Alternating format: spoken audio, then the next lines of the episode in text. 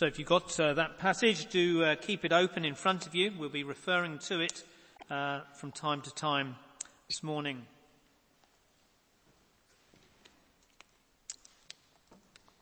This morning we're uh, going to continue looking at the book of Joshua.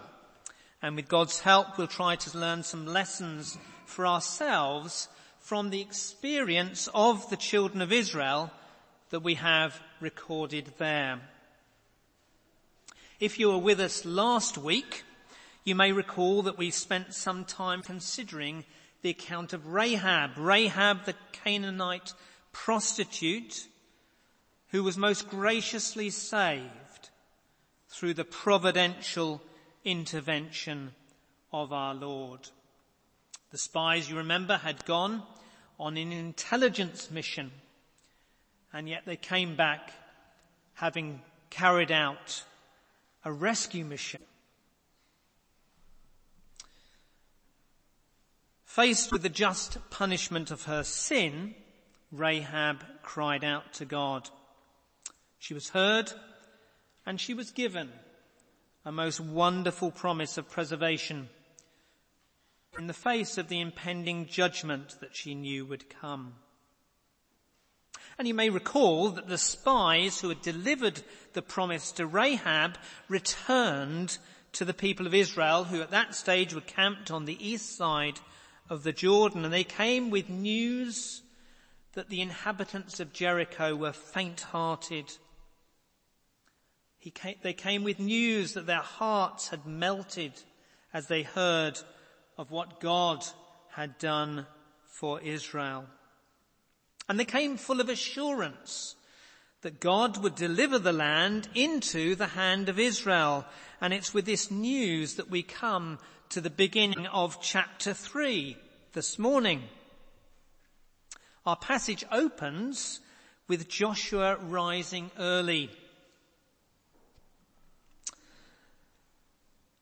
Um, and he begins his military maneuvers for we read in verse one, they set out from Shittim and they came to the Jordan, he and all the people of Israel. Well, we'll take a few minutes this morning to consider the story of how the people of Israel crossed the Jordan River as we find it recounted in the passage which we've just read in Joshua chapters 3 and 4.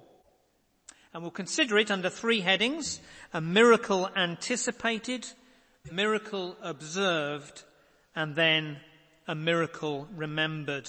A miracle anticipated, a miracle observed, and then a miracle remembered. First then, uh, we uh, look at the first 13 verses, uh, which recounts to us a miracle anticipated. Having heard the report of the spies, you might have thought that Joshua would have swung his battle plan into action. We'd be forgiven to expect that the trumpet would have been sounded. His troops would have been mobilized and the advance cavalry sent off to capitalize on the fear and dismay of their enemy. But as we look at verses 1 and 2, we see a very different strategy unfolding. They came to the Jordan, he and all the people of Israel, and they lodged there before they passed over. And at the end of three days, the officers went through the camp. We're not told precisely why the Israelites had to spend three days camped by the Jordan, but we can say, see two things, I think, in the passage which may give us a clue. Firstly, it's worth forming a picture in our mind of the scene that we have before us. For in verse 1 we're told that they lodged by the Jordan. Now, uh, they weren't staying in a motel or a hotel there. Uh, they'd been nomadic for the past 40 years, so they were used to living in tents. But this time we read that they were camped beside a river. A few years ago, my wife and I were married And um, on a honeymoon, we went to the island of Crete. And while there, one day we walked down something called the Samaria Gorge. It's a deep uh, ravine, and you started up in the hills and ended down by the sea. It was a deep ravine that had a river in it, and yet when we walked through that ravine, there was just a trickle of water in the bottom of the valley floor. Having come home, a few weeks later, that same place was in the news because a number of tourists have been swept away as uh, a sudden rush of water had, uh, from rains in the mountains, had come through the gorge and filled what for us had been a, a dry riverbed virtually. Well, the Jordan is a bit like this. In uh, verse 15, we're told that at that time of the year, the Jordan overflows all its banks throughout the time of harvest. At other times of the year, the Jordan might be a rather miserable, uh, slightly muddy river. But this time of year, the position is completely different. Back in chapter 2 in verse 7, we're told that there are places where you could ford the river Jordan, at least some of the time. But the Israelites were camped by the Jordan, which is now in full flood. The people were indeed faced with a formidable barrier. Now you might object that the spies had crossed the river previously. But two spies were in a different class altogether from the people of Israel who were camped by the Jordan. In chapter 4 verse 13 we re- read that there were 40,000 soldiers.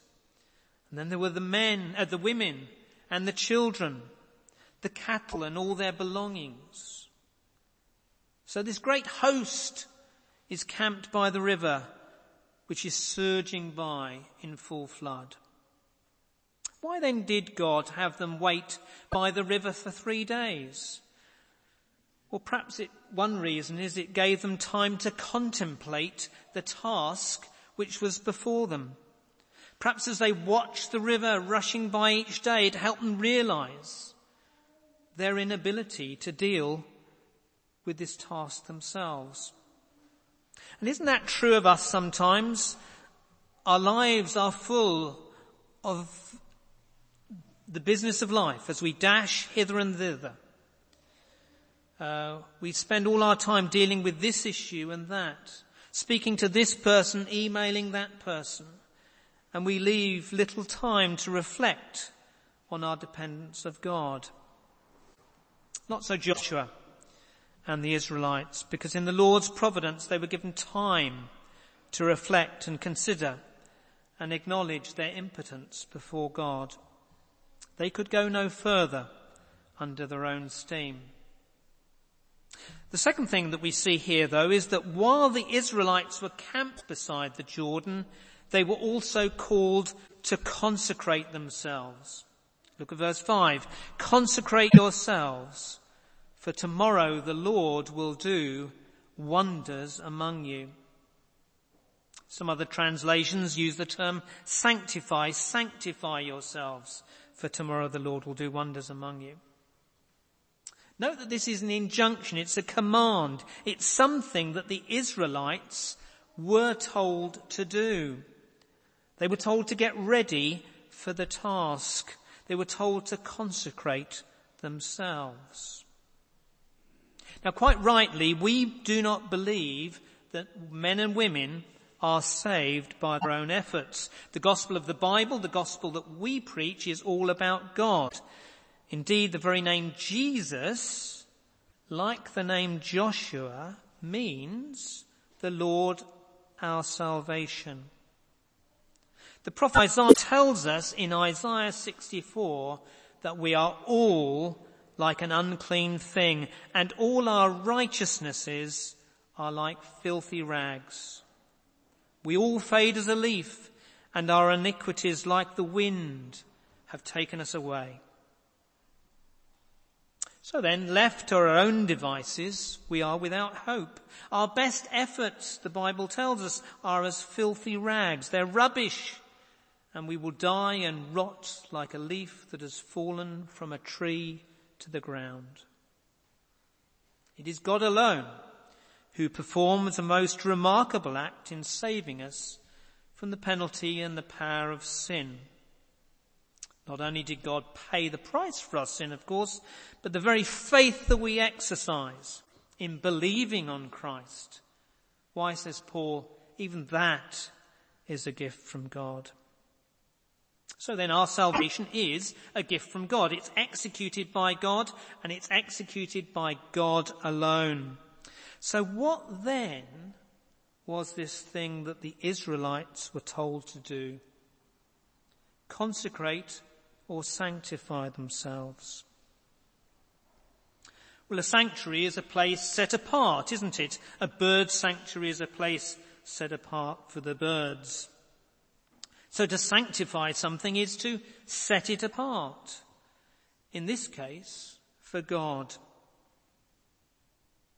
How can we or the Israelites by the Jordan consecrate ourselves?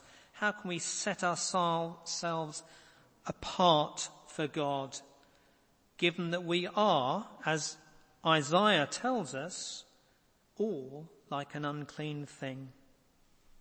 How can we then consecrate ourselves or set ourselves apart for God?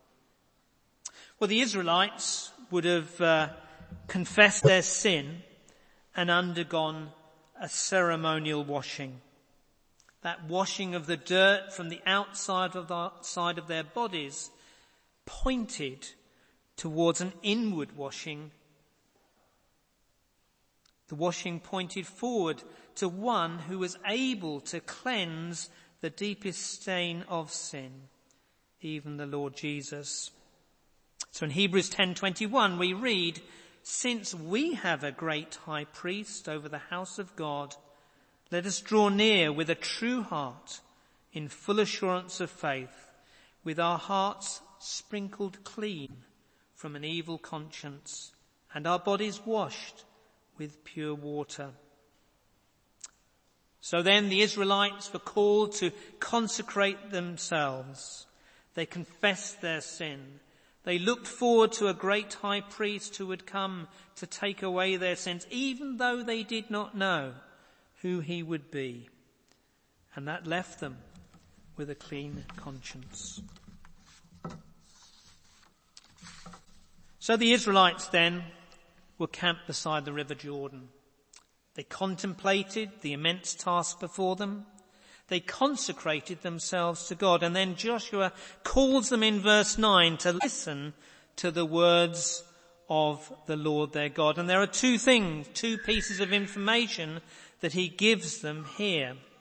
First, he tells them that it's the ark which is going to go ahead of them. And secondly, he tells them that because of this, they should be assured that the living God is indeed among them and that he will, without fail, drive out the Canaanites and the other tribes living in the promised land. And in some ways, this is the crux of the story. God, have, God could have brought them into Canaan another time of the year. A time when the Jordan wasn't in flood. When they could simply have waded across a ford. But God does not. Remember that when God separated the waters of the Red Sea 40 years earlier, he used a strong wind to achieve that end. So too, God could have brought about some natural event to disrupt the flow of the River Jordan. But God does not. God brings them to the bank of the Jordan and leaves them there for three days, both to contemplate and to consecrate themselves.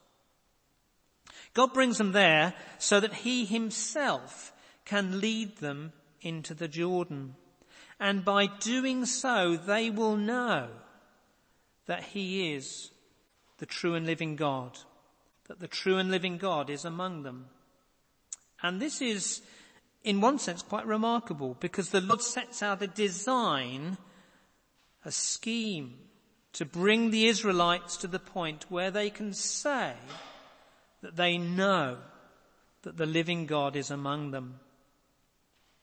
And it's also remarkable because Rahab has already made this profession of faith. It's almost as if the Israelites need some further help to bring them to the place where they too can make this confession of faith. And yet God's design is very tender, very gracious. He, he knows who they are and he uh, works things in such a way that he is, brings them to the place where they too can have this conviction that they know. And the design is also there to, to reassure them that he will be with them in the trials ahead. And so God, Joshua tells the Israelites what to expect in verse 13, doesn't he? He says, when the soles of the feet of the priests bearing the ark of the Lord, the Lord of all the earth, shall rest in the waters of the Jordan, that the waters of the Jordan shall be cut off from flowing, and the waters coming down from above shall stand in one heap. The people, you see, would walk as far as they could. They would go just to the river edge. And then God would intervene. In faith, the priests had to step into the Jordan. And only then could the waters be cut off. What can we learn from this for ourselves? Surely it's good advice for us in the Christian life, isn't it? The Israelites went just as far as they could, and then they committed themselves to the Lord. And then God intervened very graciously. Sometimes as we seek to live for God and follow His will, that's what we need to do. Nearly all of us will have our own personal joys that we face. Things that seem insurmountable or impassable. Huge issues that we struggle with and cannot see how we can get past. And they will be different for each of us. It may be an illness, or it might be grief on the loss of a loved one. It might be an impossible working environment that you have to go into week by week and day by day. Or it may be a destructive family relationship. Or it may be the pain of singleness. My friends, we can contemplate the problem, but ultimately we can only go so far as we can on our own. Then we must consecrate ourselves to God and take it to Him in prayer. And while the answer might not be in the form that we anticipate, God assures us that He will lead us through our own personal Jordan. And that in doing so, we will learn through that experience. He will give us assurance for other challenges which may lie ahead. God dealt tenderly with the children of Israel and he deals tenderly with those who are his. He knows our frame, he knows when our faith is weak and he knows when our spirits are downcast. He knows when we need encouragement in our Christian walk and he knows those times when we are camped by the river and can see no way across. Now he might not give that encouragement today through uh, miraculous signs and wonders as he did to the children of Israel. But he gives us the promise that he will be with us as he leads us through our own personal Jordan. That he will never leave us nor forsake us. Jesus tells us as he told the disciples, Lo, I am with you, even to the end of days. Well, if that was the miracle that was anticipated by Joshua and the children of Israel, then we move on to the miracle observed, which we read about in verses 14 through to 17. And the, uh, the central feature of this section, these verses, is the Ark of the Covenant. And there's a great danger that if we mention the Ark of the Covenant, our thoughts immediately spring to Harrison Ford and films featuring Indiana Jones. But you need to put those thoughts aside. And we need to go back to our Bibles to find out about the Ark of the Covenant. And we read about it in Exodus chapter 25 in verses 10 to 22. And there we read the directions for the construction of the Ark of the Covenant. We read there that it was a, a wooden box covered both inside and out with gold. And it was to be carried on wooden poles, again covered with gold. And these uh, gold covered poles pass through golden rings attached to this gold covered box. And the box had a special lid called the mercy seat, which was made of pure gold and had golden cherubim on each end of that lid, which faced one another, spreading their wings above the lid. It would have been a, an extraordinary and spectacular thing to see. If it had been out in the sunshine, it would have dazzled any who saw it, although it was to be covered when travelling. And perhaps its uh, spectacular form signifies the extraordinary purpose which it had. In Exodus chapter 25 verse 21, the Lord God tells Moses, you shall put the mercy seat on the top of the ark and in the ark you shall put the testimony that I shall give you. There I will meet with you, and from above the mercy seat, from between the two cherubim that are on the ark of the testimony, I will speak with you about all that I will give you in commandment for the people of Israel.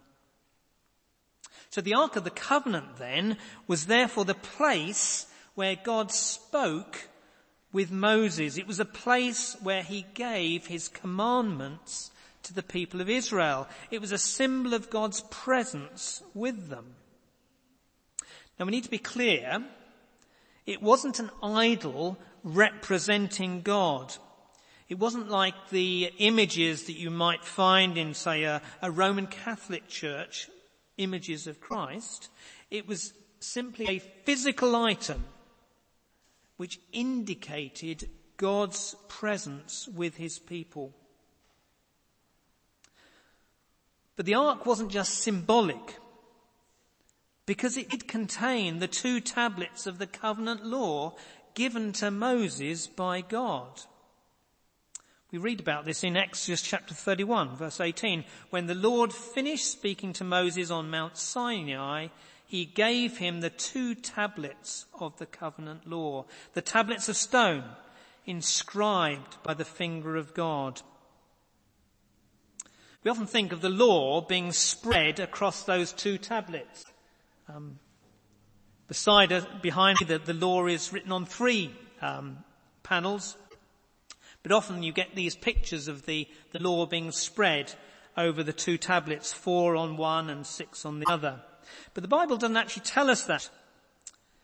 And um, there are strong reasons to believe that the um, the law was actually written twice once on each tablet.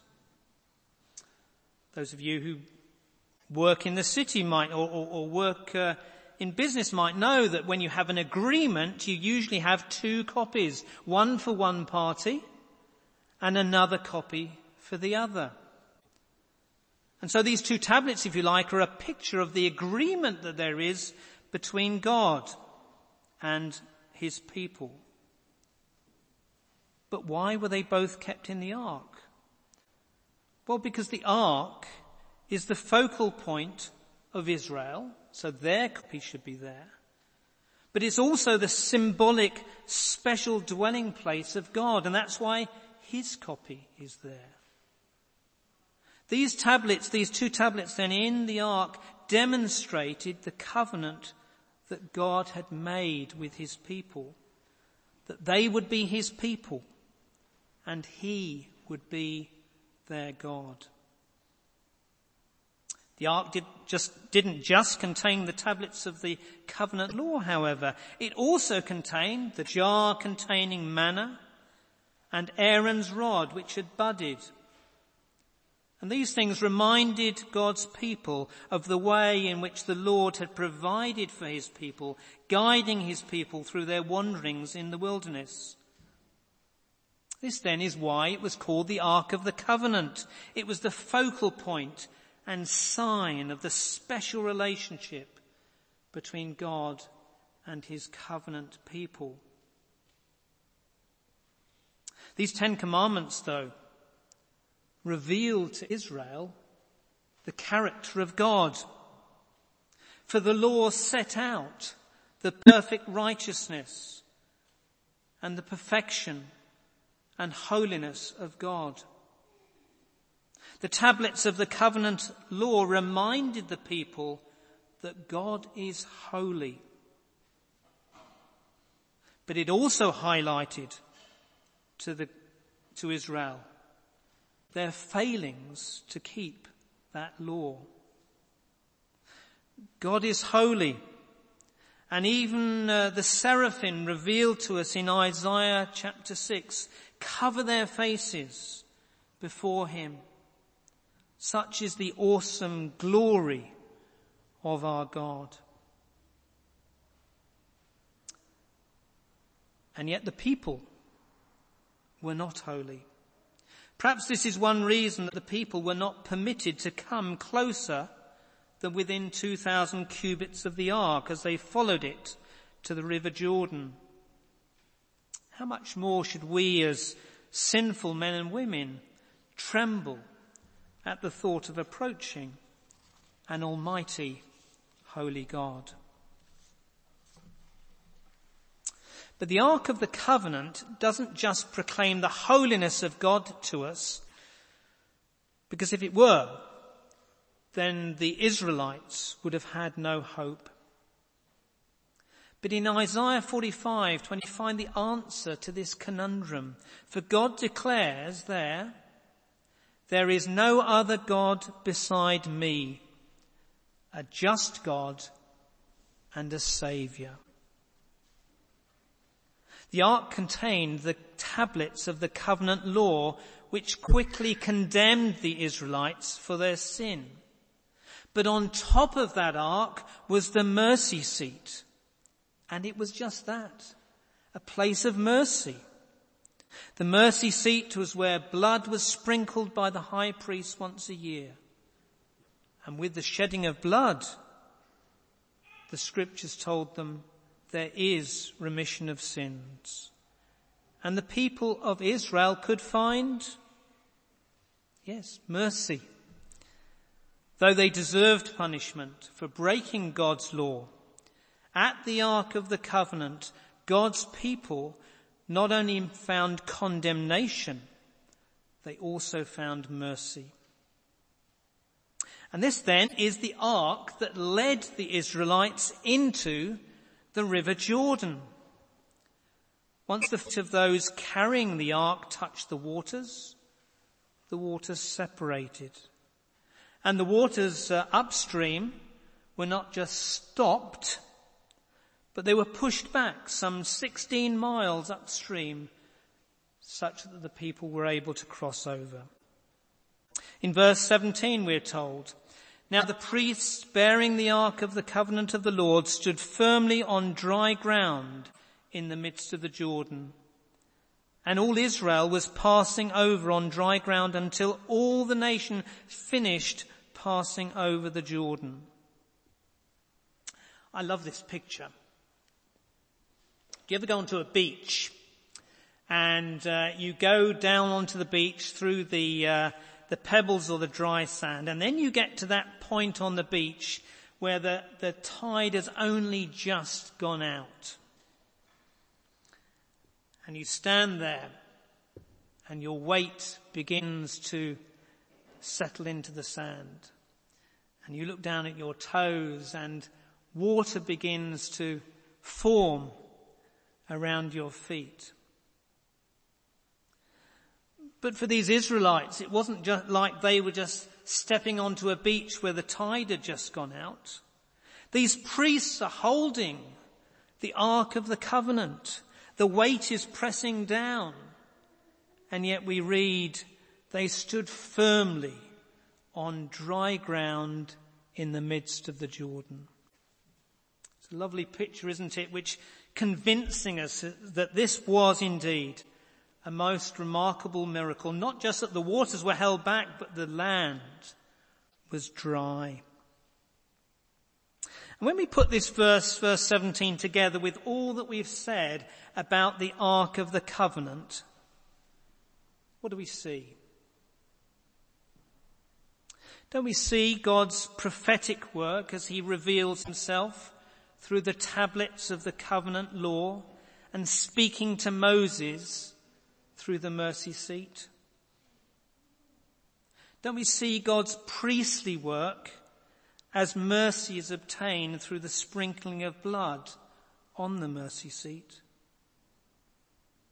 Don't we see God's kingly work as the golden ark stands in the middle of the Jordan and the waters are held back?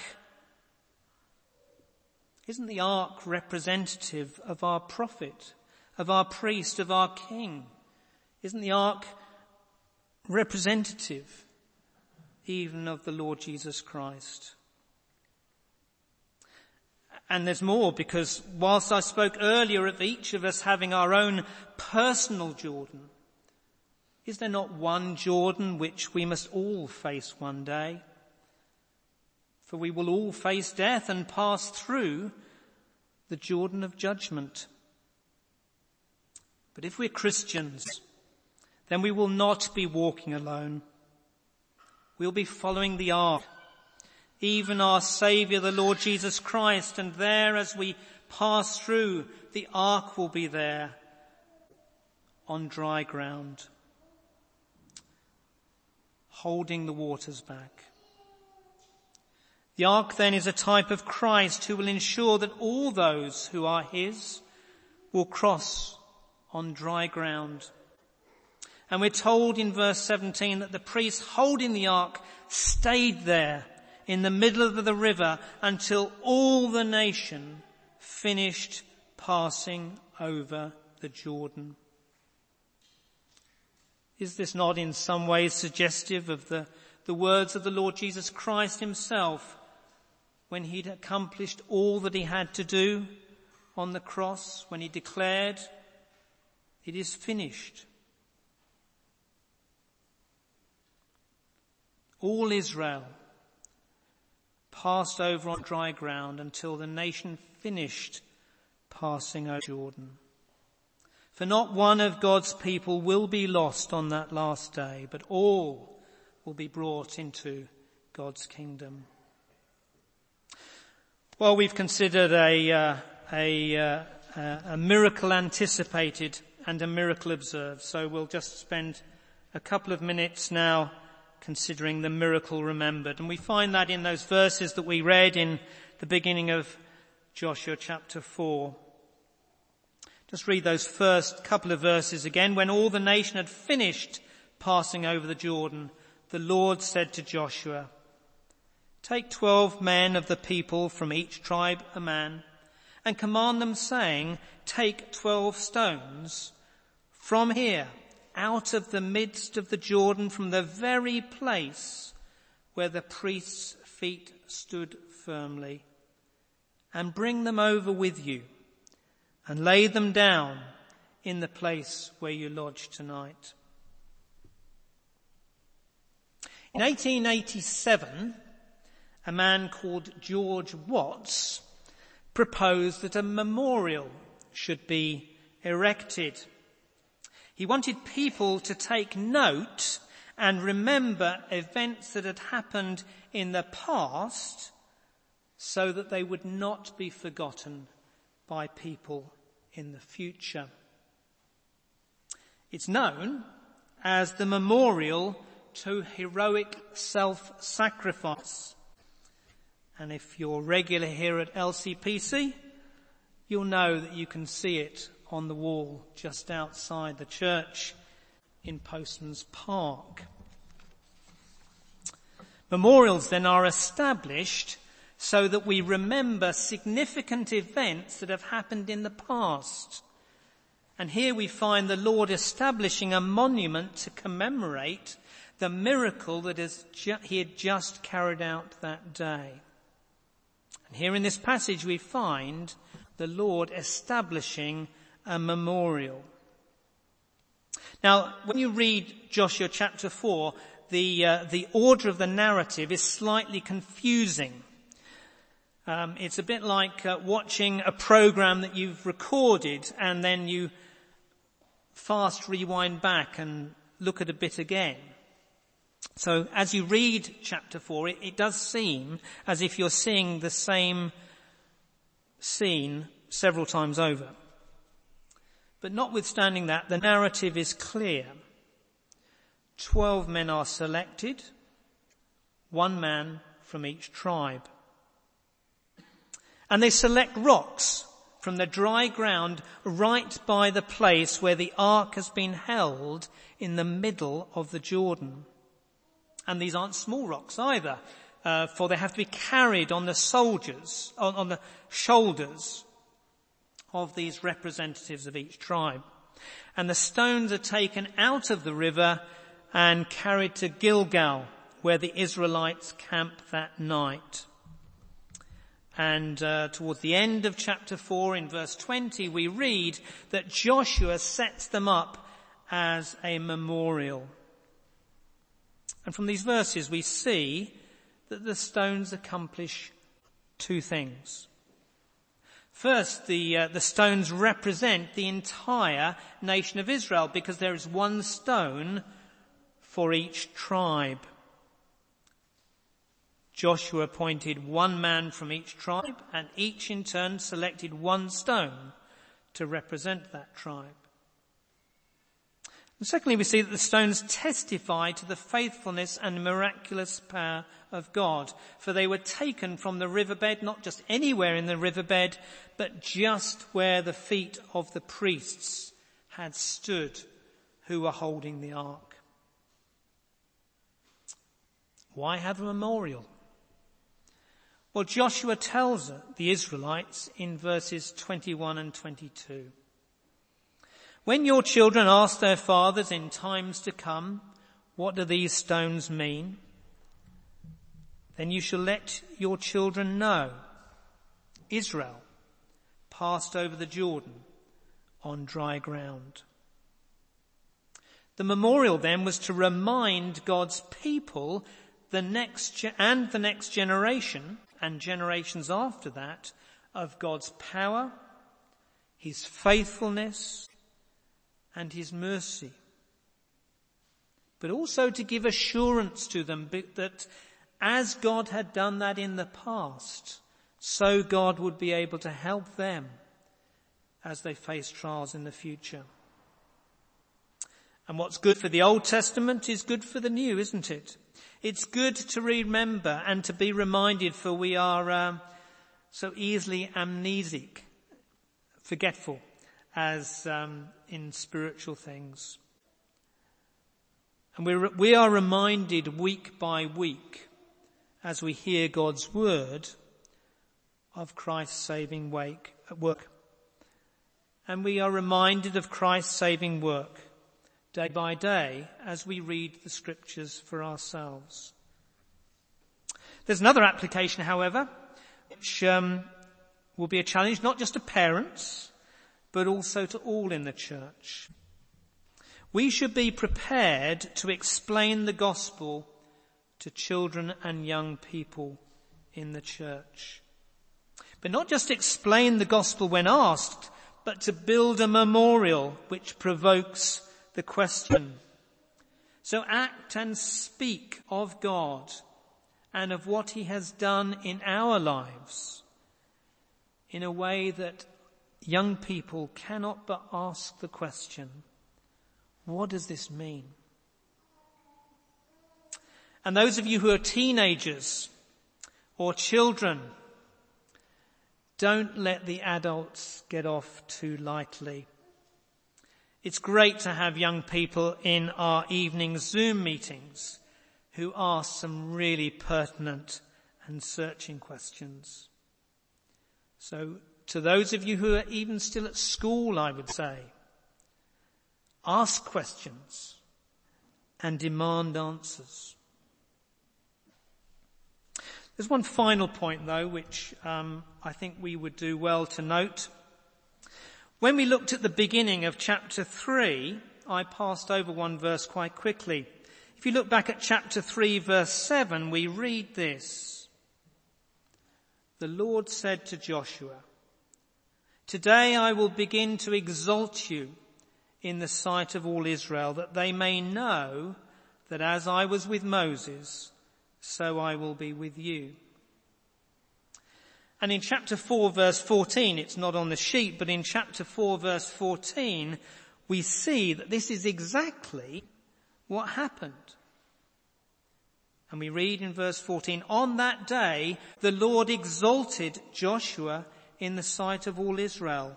And they stood in awe of him and just, just as they'd stood in awe of Moses all the days of his life. You see, the miracle was remembered, but not just in a pile of stones. It was remembered in the exaltation of Joshua.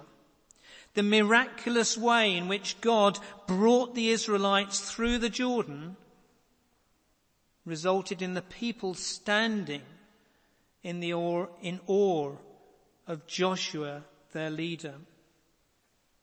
And as we have seen in previous weeks, Joshua is a type of Christ. God's act of redemption then brings the people, in bringing his people through the Jordan, served to reflect that glory onto Joshua, the type of Christ. And these two verses in the beginning of chapter three and the end of chapter four are almost like parentheses around the whole narrative of this great miracle. You know, there is a sense in which the, the details of this account is just a brief, like a brief aside from the greater story. And indeed it is just one cameo in the great history of how God the Father has exalted his Son, the Lord Jesus. There's a sense in which the priests who carried the ark and those who carried the stones and the, the 40,000 soldiers and the countless others who crossed the river that day, why, they were just extras, bit part actors in this great act of redemption which had been carried out. The real storyline was taking place between God and Joshua. And the real story behind the crossing of the Jordan was that Joshua was that type of Christ who is exalted by the Lord. Isn't it remarkable that God bound up the good of his people with the manifestation of his own glory. As the Lord promotes our good, then he advances the glory of his name. And this gives us a tremendous motive when we pray for the advance of the gospel and for ourselves in our own spiritual walk. Like the psalmist at the beginning of Psalm 115, we can pray, not for us, Lord, not for us, but to your name give glory, for the sake of your steadfast love and faithfulness. And surely ultimately this found perfection, didn't it? Perfect expression in John 17. There was the Lord Jesus facing the reality of his forthcoming death on the cross, anticipating the horror that he would face, knowing that he would do that to call his people to himself, secure forever. And he says, Father, glorify your Son, that your Son may glorify you. So the exaltation of Joshua that comes about as a result of this great miracle points us to a day when we will stand in awe of our jo- Joshua, the Lord Jesus Christ. We will be just the extras, the bit park actors. We'll have come through the Jordan, but the real story will be a song of praise when we stand in awe of our Joshua, praising him for the redemption he has received he has achieved. Let's pray together.